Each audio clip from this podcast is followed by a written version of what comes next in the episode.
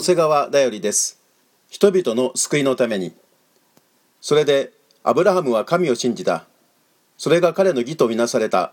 と聖書にあるように何の働きもない者が不経験なものを義と認めてくださる方を信じるならその信仰が義とみなされるのです。と使徒パウロは語ります。このアブラハムと同様に主イエスを死者の中からよみがえらせた方父なる神を信じる私たちもその信仰によって義とみなされるのです。主イエスは私たちの罪のために死に渡され私たちが義と認められるためによみがえられたからです。ローマ人の手紙4章25節。